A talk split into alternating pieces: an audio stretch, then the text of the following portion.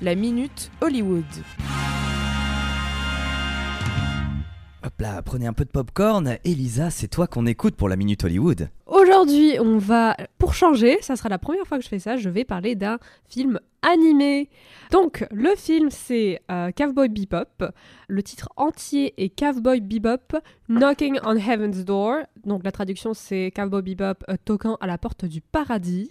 Euh, le film est sorti au Japon le 1er septembre 2001, mais en France, il n'est sorti que le 1er octobre 2003. Il y a eu euh, un petit retard, on se demande pourquoi. Euh, c'est un animé japonais créé par, et je m'excuse parce que je vais détruire le nom, Pré- prépare le pistolet. euh.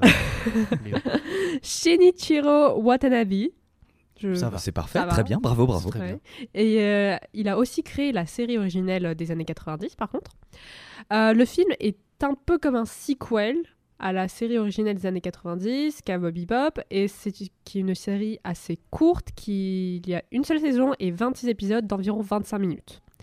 Niveau acteur, donc on- comme je- vous pouvez le comprendre, il n'y a pas d'acteur, c'est que par rapport aux voix, et ça dépend vraiment de la version du film, si vous regardez en VO, en anglais, en français, tu peux me détester pour ça, je l'ai regardé en anglais, pas en VO. Ah ouais Toi, Ouais. tu regardes les animés en anglais, pas Non, en c'est japonais. c'est le seul. Je l'ai pas trouvé en VO, j'ai trouvé qu'en anglais. euh, Mais normalement, je regarde euh, en japonais Mais les t'aurais animés. pu aller sur ton site pirate préféré. C'est ce que j'ai fait. Ou l'acheter comme tout le monde.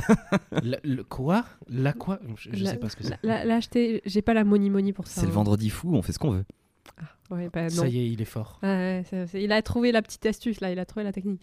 Bref, euh, pour les voix, pour Spike Spiegel, le personnage principal, le gars qui contre toute attente n'est pas mort d'un cancer des poumons, même avec tout ce qu'il fume, vraiment, ça m'a étonné quand j'ai vu ça. J'étais en il En fume même combien? temps, il se fait pas fumer. Merci Nico. Ouais, allez, euh, continue. on continue. Donc pour Spike, on a comme acteur japonais Koichi Yamadera. En anglais, c'est Steve Blum et en français, c'est Bruno Mulenaer. Mulea- Mulenaert, je ne sais pas. Ah, je- t'es meilleur pour les noms japonais. et je tiens à dire que les voix françaises sont différentes dans le film et dans la série. C'est un petit détail à savoir. Pour Jet Black, notre grand fan d'arbres aux bras métalliques, on a Uncho Ishizuka, Bo, euh, Bo Billingsley en anglais et Patrick Deschamps Descamps de Camp en français. Je- je- C'est quoi cette blague? J'ai plus du mal avec les noms français. Et pour la be- belle Faye Valentine, rien à dire sur elle, malgré son âge, elle est magnifique. Ceux qui ont vu la série comprendront. On a Megumi Ayashibara, Wendy Lee et Alexandra Correa. J'ai réussi le nom français Euh, pour savoir.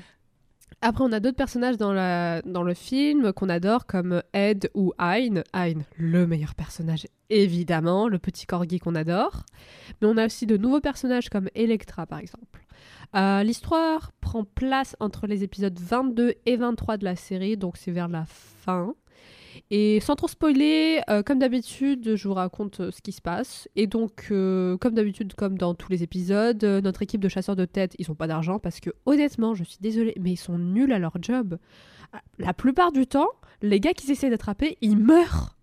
Ça, non, ça fonctionne pas. Non, normalement, ils doivent les ramener à la police. Donc, je suis désolée, ils sont mauvais à leur job. Non, mais ils devraient être des, des, des tueurs à gages. Là, ça passerait, mais pour chasseurs de tête, ça passe pas.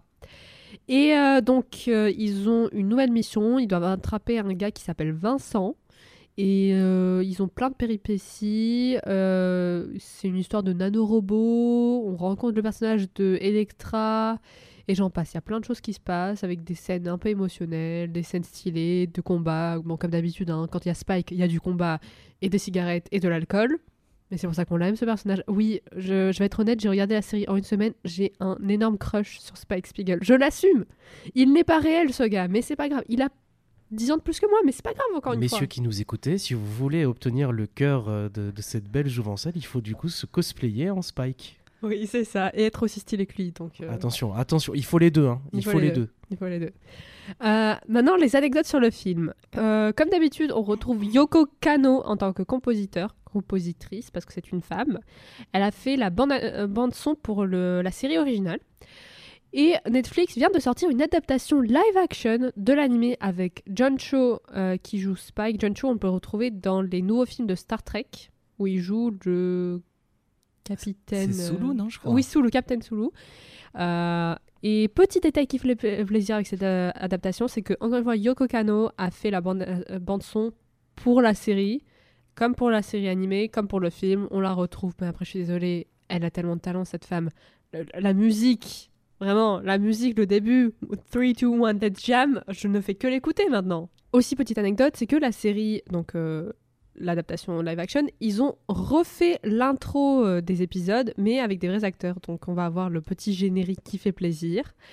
Et comme d'habitude, maintenant je vais vous parler de Rotten Tomatoes, ce qu'ils en pensent eux, hein, le Twitter des haters. Euh, bon, eux, ils sont jamais contents et le film n'a reçu qu'une note de 64%, ce qui est pour Rotten Tomatoes pas si mal que ça. Mais bon, est-ce qu'on va vraiment écouter les entre guillemets critiques de ce site? Je ne pense pas. Et euh, après, la plupart des autres critiques, ils ont principalement été positives, à part quelques-uns qui ont dit que le film était moins bien que la série, que c'était un peu trop long. Mais bref, ça, c'est des petits détails. Voilà, j'espère que vous allez regarder ce film si vous vous l'avez pas encore vu.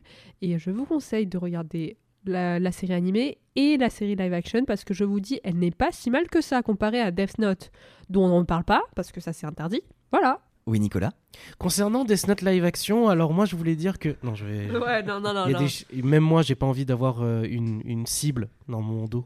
Non, là, vaut mieux pas parce que ça, c'est interdit d'en parler. Ah, Ce sera un sujet pour de nouvelles chroniques, hein, les, les adaptations en live action de Netflix à partir d'animés japonais. Et Oh parfois bah, ça casse. hein. Vu le nombre Pas d'adaptations des fois, qui la plupart du temps. Il y a One Piece qui va sortir Oui, bientôt. je sais. Petit espoir Euh, non. Bon, en tout cas, celle de Cowboy Bebop, euh, selon toi, Elisa, elle vaut le coup. Elle a- Ils ont bien changé l'histoire quand même, mais si on compare pas à la série originelle, c'est bien. Mais il faut pas comparer en fait. En tout cas, regardez l'animé, il est fantastique. Oui, et le oui. film, c'est un super épisode en version longue, comme tu nous l'as présenté.